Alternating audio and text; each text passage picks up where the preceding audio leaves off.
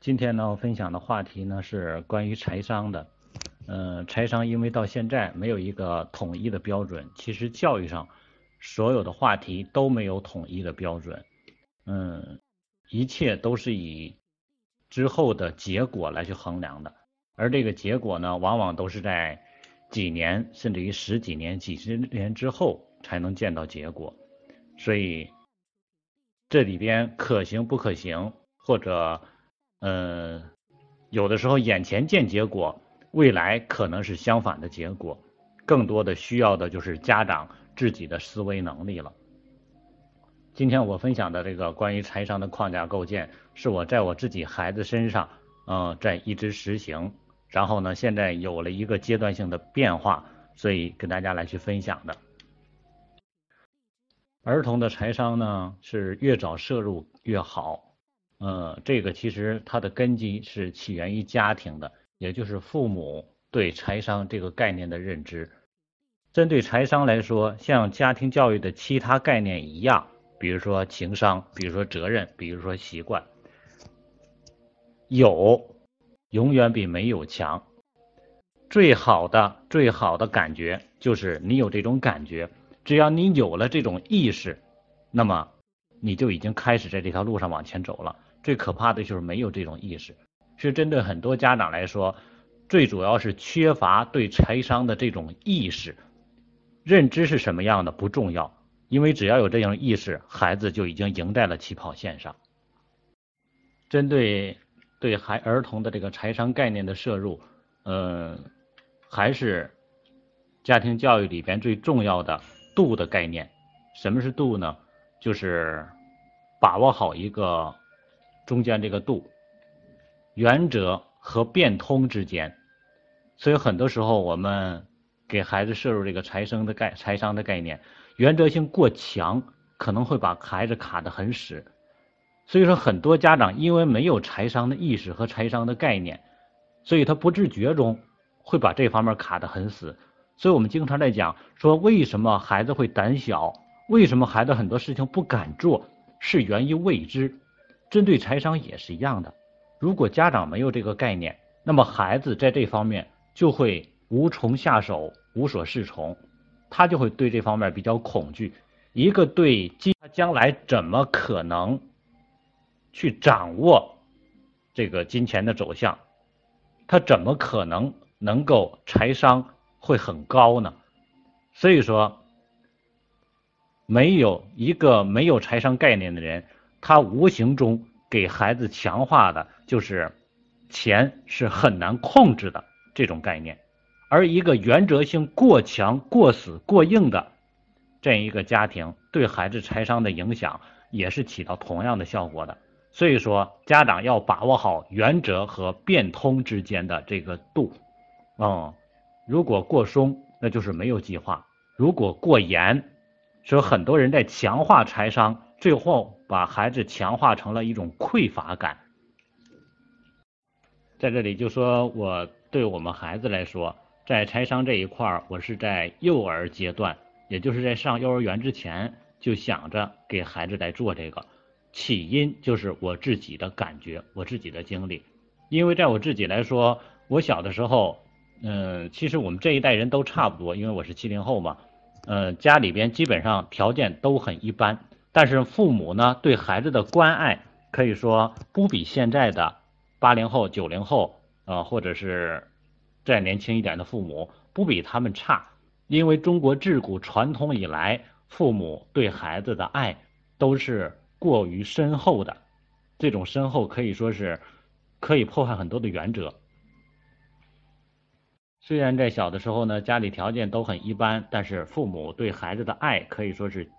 还是很很浓重的，所以就是家里哪怕有一块肉桌上，对吧？他也要给孩子吃，而自己舍不得。所以这种行为延伸到了生活的方方面面，呃，但是父母没有这种意识，所以说钱零花钱也好，其实没有少让孩子花着。所以在我的小的时候呢，基本上就是，呃，需要买什么东西，比如说我想买一块糖啊，我想买一个玩具呀，啊，很多别的小朋友有了的，一般的父母都是问。别人都买吗？对吧？经常问这样一句话，就好像我不能比别人差了，别人没买啊，那你也别买；别人都都有了，那给你也买啊，是这种感觉的。所以说，呃，比如说需要花五块钱啊，妈妈直接给了五块钱。如果需要花上六块钱，妈妈给十块钱，剩的四块钱拿回来还要还给妈妈啊。小时候当然单位没有这么大，可能是几毛甚至于几分，买一根冰棍三分钱啊，给你个一毛钱的，回来剩的七分钱啊，老老实实的还给妈妈。这种经历一直持续到我上了初中，一直持续到我上初中，给钱向来都是。哪怕一分一毛，因为什么？我也没有那种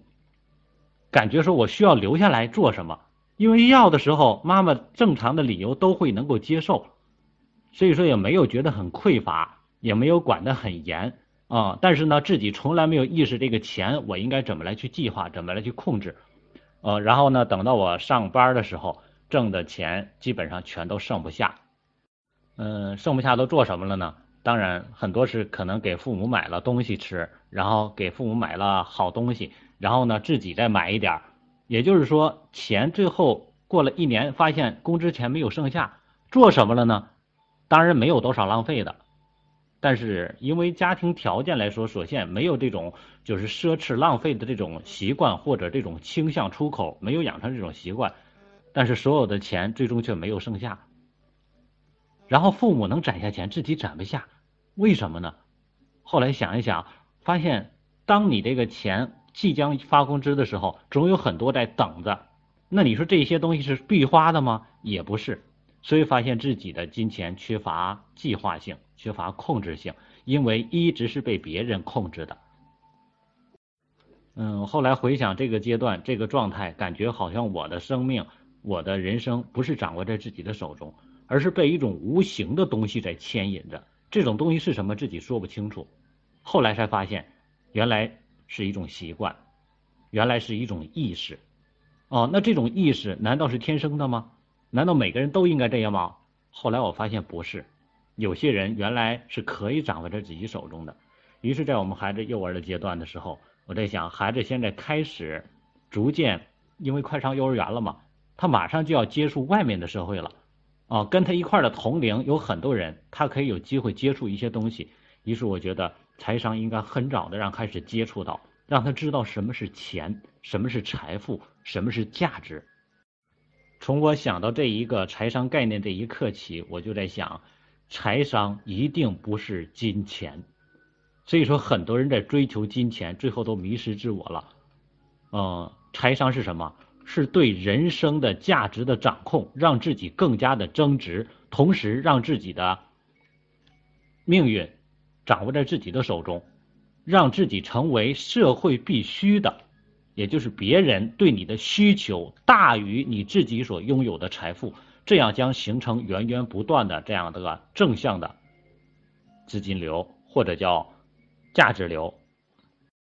所以我记得在比较早的时候。跟我们孩子在交流的时候，曾经有一次带他去逛，那阵应该是已经幼儿园大班了，还是快上小学了。我们这开了一个这个玛瑙的一个市场，然后呢，当时路上就聊起来这个话题。其实很多的话题啊，之长之前家长只要你去想，你总会有机会说。嗯，这个话题我想了很长时间，然后那一次正好路上机缘巧合，孩子在问到，说爸爸，这些钻石、这些宝石从哪儿挖出来的？我是从山里，哦，都是石头里边。哎呀，当然我要是能够挖出这些就好了，嗯，我要拥有这么多的钻石就好了。然后我们就开开启了这个话题，然后我就在说，我说你觉得一颗钻石是不是很有价值？他说对呀，很值钱，对吧？对呀。我说那你看，你可以选择两种，一种是你拥有很多的钻石，第二种是你具备发现钻石的能力。你要知道，所有这些的宝石都是在什么地里边埋藏着的，表面是看不出来的。我说，那你是想着拥有很多的，所有人都能够看得见的财富，你觉得好呢，还是说你拥有一种能够发现财富的能力好呢？他说，当然拥有很多钻石好了。嗯，我说，你看，当你拥有很多钻石的时候，别人想不想拥有？他说，当然都想拥有啊，所以他才值钱嘛。我说，你看，你想拥有，别人想拥有，那这个钻石当别人拿到手的时候，或者别人用武力抢走的时候，它属于谁？那就属于别人了呗。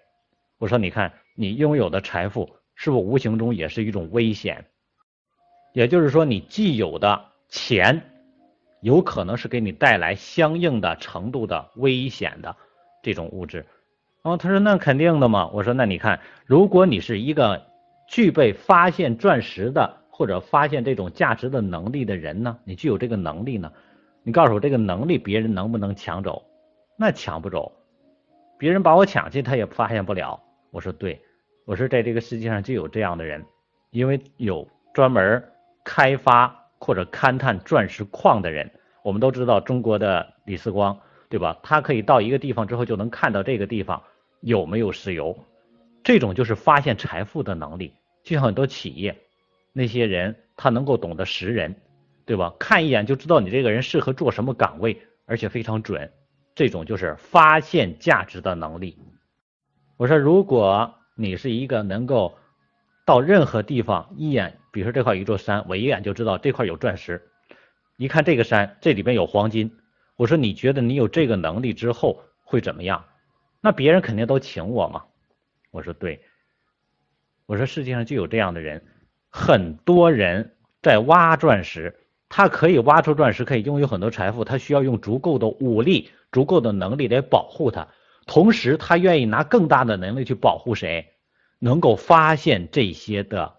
能力的，能够发现这些矿的或者资源的人，所以那些具备这种眼光的人会被他高薪来聘请。他到任何地方，就是两个钻石矿发生了火拼，他也会保护这个能发现钻石矿的人。嗯，这无形中也就是什么价钱和价值的概念。所以说，你是让自己拥有很多财富。还是让自己成为发现价值或者拥有价值的人，哦，这是我跟我们孩子可以说最早的一个关于价值这个探讨的一个当时的一个阶段性，在那个时候呢，应该是孩子我们孩子在幼儿园快毕业的那个阶段，所以很早就有这种概念，然后那个那是机缘，正好跟孩子聊到这个话题，也就是说，我认为财商并不是说你能控制多少钱。而是你要知道钱的走向。当你知道钱的走向的时候，你可以在钱的走向的前端去做你该做的事情，然后让钱自动的流到你这里来。想是想的挺好，但是在最初给孩子的这个概念的时候，给到他财商这方面的时候，很多还是走了很多的弯路。嗯，在首先，因为我以前小时候的经历，说第一感觉是给孩子。先让他知道什么是钱，先得会花钱。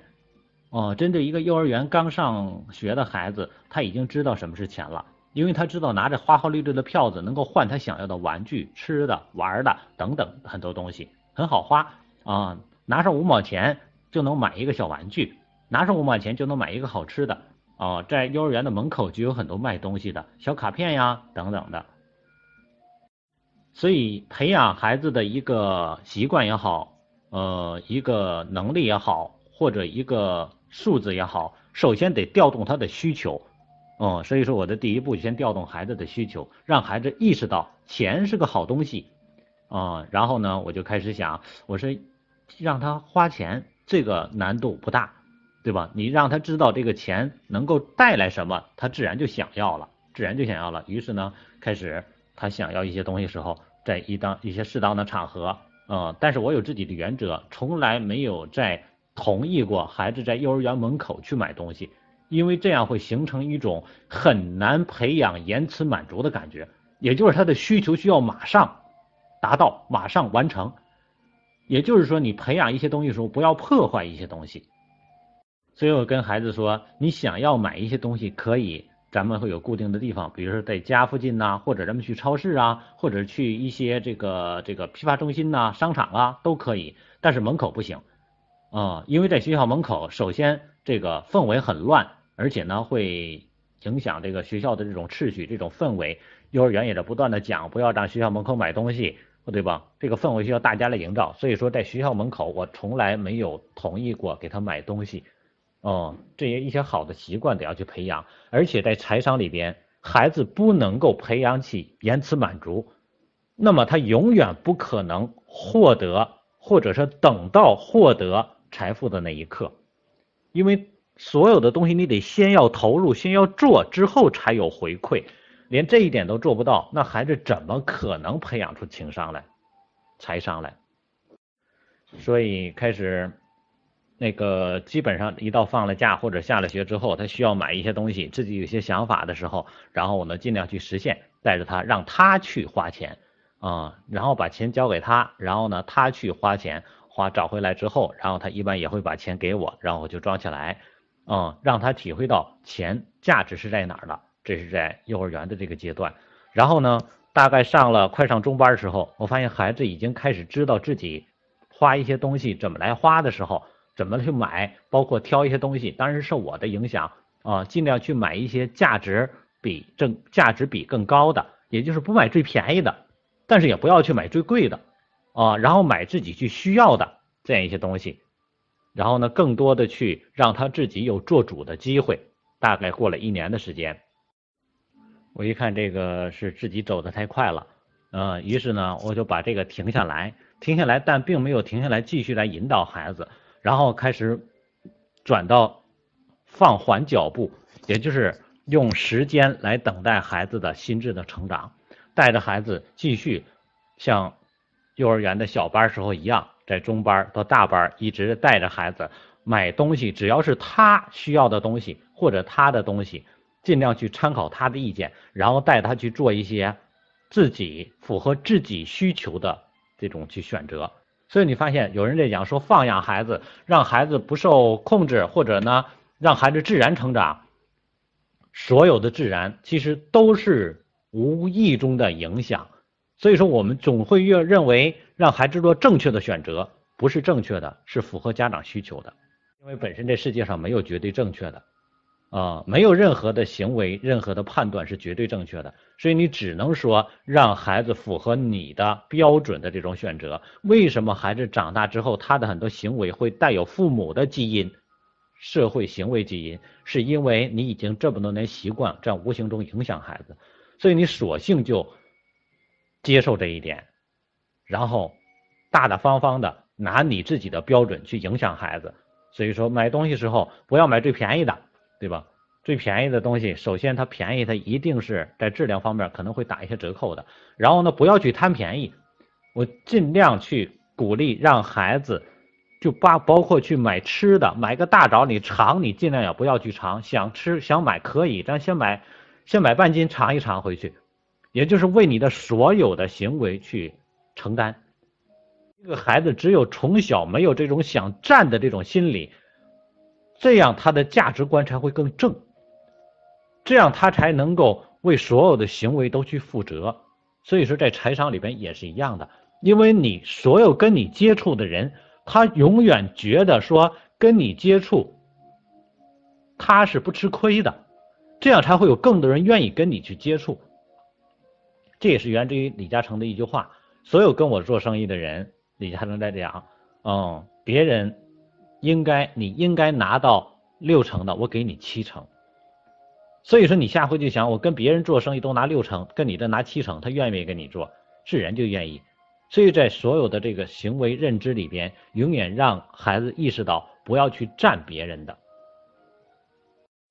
这种习惯构架是一种框架。也就是说到最后，你可能感觉不到孩子的行为有什么变化、什么区别，但是他无形中的东西。会让别人感觉跟其他人不一样哦，所以说你培养孩子的情商，并不是让孩子说对钱多敏感，有的孩子过度敏感、过度小气、过度计较，就是因为家长卡的太死了。所以说刚才开头说的一个松了就没有计划，你卡的严了，可能就会会变成匮乏。所以说培养财商，一定不是让孩子对钱。多么的匮乏，或者他多么的感觉紧张，一定不是这样的，而是让孩子掌握走向。所以说，在整个幼儿园阶段，后来开始，呃，不再放手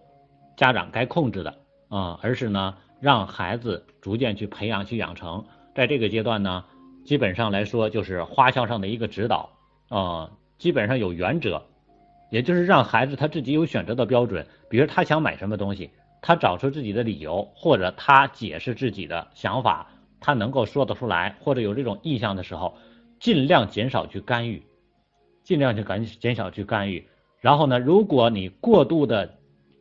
这个在意价格，哦，便宜，那你发现就会显得很小气。如果你过度的大方，很多的家庭来说，你可能支付不起孩子未来膨胀的欲望。所以说那样的过度的奢侈也不行，哦，要适度的放任。在这个阶段，成长这个阶段其实是最重要的，因为你在把你的消费习惯、消费系统、认知习惯、认知意识，把这个系统再复制到你孩子的大脑之中，哦，但是这个过程中，虽然这个他说的可能一句话就带过去了，实际这个过程中是经历了很多的波折，是在不断的去调整的。因为你先有这种框架意识，让孩子懂得自我消费，让他懂得去做主，也就是他必须花的。比如说，他要想买双鞋，我就喜欢蓝色的，那就买蓝色的；我就想要这个系带儿的，啊，他对那个绳很感兴趣，那就买系带儿的，对吧？所以说，然后买有没有错误？有，有的买回来之后都不受穿，他不会系带儿，他就穿不了，没关系，因为只有经历才会成长。培养孩子的过程中，有很多的花销是交学费。这个学费如果现在家长不给孩子交，那么孩子进入学进入社会之后，他需要用更大的价值来去交，而且用他的人生的怎么说历程来去交。有可能你没有给他交的这个学费，将来他进入社会之后需要用挫折，这个挫折对他来说可能是人生的打击，他需要用这个来去交学费。所以说，很多时候孩子该经历的，家长看着他去经历就好了。之后呢，上了小学之后，嗯，开始给孩子逐渐的摄入，因为小学了，终归孩子很多的思维也比较成熟了，开始跟他说：“我说，你看你上小学了，你那个正常的花销，之前跟孩子的约定啊，所有的正常的花销，比如说文化用品、吃穿这些，都是。”爸爸妈妈来负责的，当然决定权还是在你。就比如说你想要吃什么样的东西，我们会参考你的意见啊。花钱是我们来负责出，嗯，然后呢，你还有一些自己想的，比如说你想买点小玩具啊，啊，你说买点小零食啊，啊，或者还有什么其他的一些啊，啊，你自己想要花的，而爸爸妈妈有可能不太想支持你的，或者不太想参与的，你自己想要控制的，那爸爸妈妈固定时间给你零花钱。嗯，这个过程呢，最初的时候是一周一次给的，但是时间很短，就进行了一两周，然后之后就变成了一个月一给。啊，最初的给他的定额跟他商量好的是，呃，一个月给你十块钱，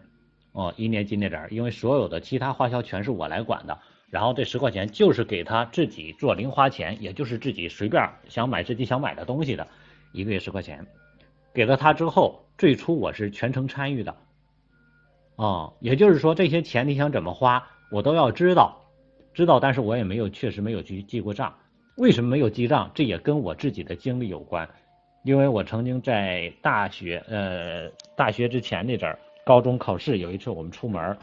一起去参加外地去参加考试，我们一行是十多个同学跟着老师一块儿去石家庄考试，然后家长给拿的钱，呃，因为花路上要花销，给拿了几百我都忘了啊，因为我没有记特别细的账。然后呢，我们有一个有两个女同学，不是一个是两个女同学，哎呀，花的每一毛钱她都要给你记下来，哦，当时因为有的那点儿钱还是比较比现在实吧，啊，然后当时花的，比如说五毛钱，啊，要当时买颗茶叶蛋还是不是茶叶蛋，买什么鸡蛋还是什么，还是油条的，哎呀，他拿纸都要记下来，然后当时我们就觉得。嗯，当时那个年龄阶段啊，也觉得哎呀，这也太夸张了吧，啊，但是觉得太细了。如果生活活成这样，我觉得这个有点过度。当然那是女孩儿如果是男孩儿这样就更可怕了。所以对于这个记账，嗯，过细这一点，我的个人观点纯属个人观点啊，偏见。我认为如果是男孩儿，不要这样去做，更多大手笔一点好一点。针对女孩呢，嗯，也不是特别好，因为眼睛天天都盯着钱上了，这个精力其实用在创造价值，远远比你计算财富要好得多。所以，针对我们孩子来说，我是全程参与，但是我没有细化到说所有的全都要那啥，我就大概知道为啥现在有统计学，嗯，我大概知道你这个钱都花在哪方向了。基本上前三个月，我们孩子每个月的零花钱。都花在买五毛钱一个的小玩具上了，啊，然后基本上二十天，二十天就花完了。今儿个买个五毛钱的，明天买个五毛钱的，后天买仨五毛钱的，等等。每次他买的时候，我就在旁边等着看，不参与。嗯，我全程参与，我只是参与他消费这个过程，我尽量不去参与他的决定，尽量不去参与他决定。但是你说尽量不去，难道全部参与吗？不是的，他买垃圾食品是绝对禁止的，这是之前我跟他有也都做过约定，而且在幼儿园阶段他已经在走这个过程了。所有的垃圾食品不允许买，什么香肠啦，什么薯条啦，什么这一类的东西，膨化食品啦，啊或者那些小吃了啊，那小糖块了，几毛钱的那些东西都禁止买。想吃糖这就买好的，还是那个消费原则，垃圾食品不能买。所以说他因为已经。有两三年的这个习惯，他基本上买的时候自己做主时候，他也不会买这些，因为没有这种消费习惯。他自己看着自己那一堆玩具也很纠结，说不要吧，这是他花自己钱买的啊，而且每个月还都挺紧张。你说要吧，好像没有几个现在还想玩的啊。然后我就跟他在交流，我说你看。嗯，你如果把这些攒在一块儿，如果你没花的话，这堆零碎的是多大的价值？上个月三十块钱嘛。我说三十块钱，你看你能买什么了？这当时他特别喜欢玩陀螺呢，正玩那个对战陀螺。你知道哪一个对战陀螺好的一个，大概是七十块钱，普通一点的也很厉害的，大概是三十多块钱。当时我之前的时候，因为那个。之前幼儿园时候给他买过一个陀螺，因为我就说这东西你要买就买好一点的，不见得买最好的。所以他有一个我之前给他买过的一个七十块钱的那个陀螺，啊，玩的也也一直玩不坏。这个东西好东西还是挺有挺有价值的，嗯。然后我说你看你这些加在一块儿，是不是能买一个陀螺了？嗯，他说就是，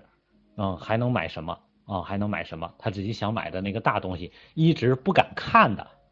虽然说跟我在一块儿花的时候有些东西花，但是他自己零花钱那些我是不支持的。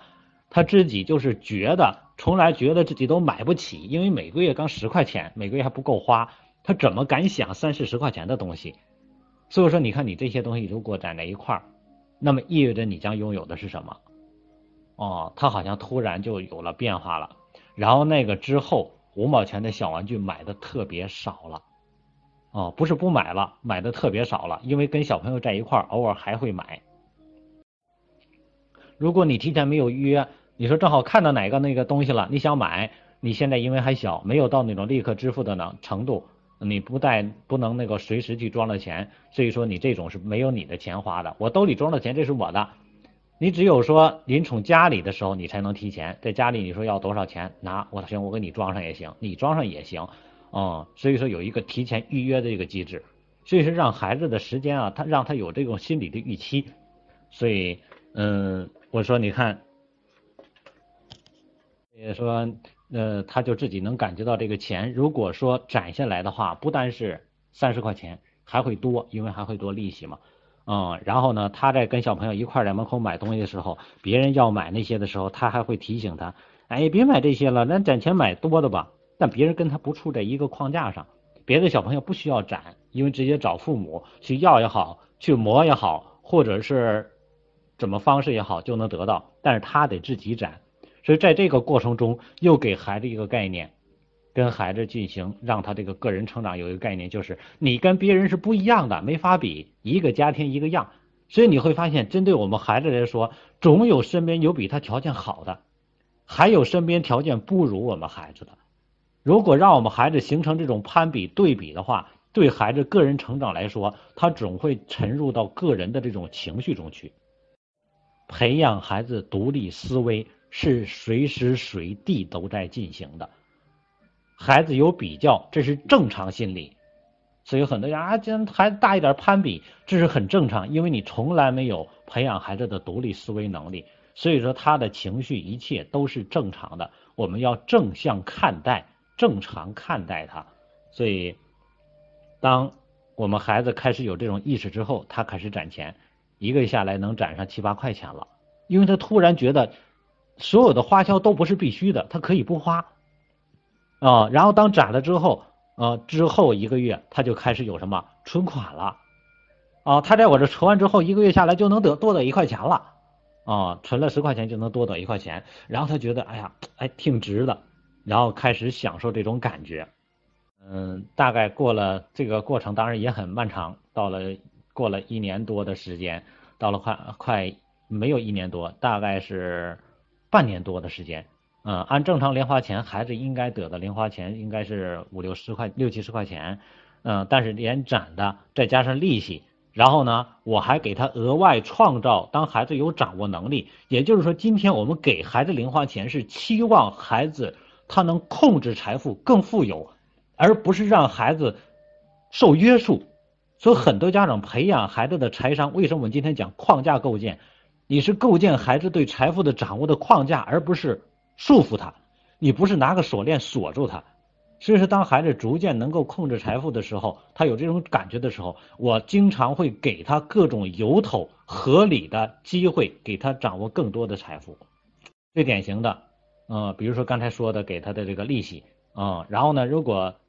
偶尔我们出去玩，比如说我们出门去旅游或者玩的时候，我还会给他一些额外的花销。我说，你看，咱们准备去北京玩啊，玩的时候可能你要买一些小纪念品，所以说给你五十块钱的零花钱，啊，你想买什么你就自己来决定，然后其他的零花钱可以在全程都可以提，也就不去不用预约了啊。咱整个旅游的过程中，你需要花什么，需要买什么东西，就跟我说，直接就提。结果你发现他觉得这个拥有的时候，刚自己控制财富的感觉是啥样的，舍不得花，这是自己的。然后呢，他想买什么东西时候很多。都发现什么？那爸爸妈妈也想要，其实不见得是我想要，但是呢，看孩子想要的时候，我就找一些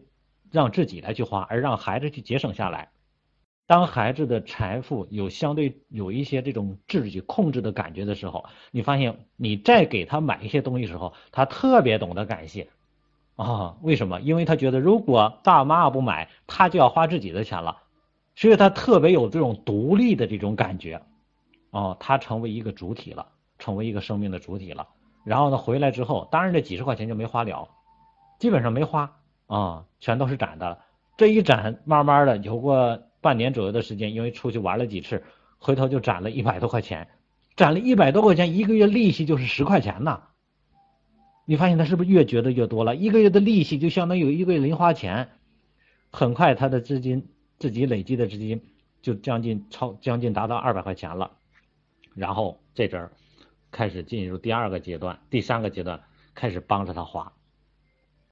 我们经常有那个阶段，有时候经常出去，比如说吃个自助餐呐，或者出去吃个什么那个那个那个饭什么的。然后呢，我们请有时候他想吃什么，我们请他去吃。然后我们就说：“说你看你现在也有钱了，光我们请你，你啥时候请我们一顿啊？” 哈哈。然后后来想一想，嗯，然后呢说那个要不下一次我请吧。下次请请我们吃的韩国烧烤啊，韩国的那个烤肉，一次给吃超了，吃了二百块钱。他当时拥有的钱还不够二百块钱啊，请了我们四两家人吃了一顿。那你说一下花这么多，你心疼不？肯定心疼。但是呢，我们拿另一方面来弥补，也就是说，你财富上的损失，用精神的来获得。我们说，哎，你看。这么点就能请我们吃饭，哎呀，我们觉得吃的可高兴的了。然后呢，跟他一块的小朋友也被他请的行列，然后说下回你来请啊。然后呢，特别有成就感。你说财富、金钱是用来干什么的？不就是创造价值吗？这个价值是什么？一是财富价值，第二就是你的存在价值嘛。所以说，培养孩子的财商，一定不是说让他成为吝啬鬼，一定不是说让他一定觉得钱多紧。钱有用没有用，但是用在需要的、有价值的地方，在国外培养来说，他们可能很多是用在慈善上。所以，如果培养孩子的财商，单纯让孩子控制钱，那么它是一个畸形的。我发现很多人，要么人对财商没有一个整体意识，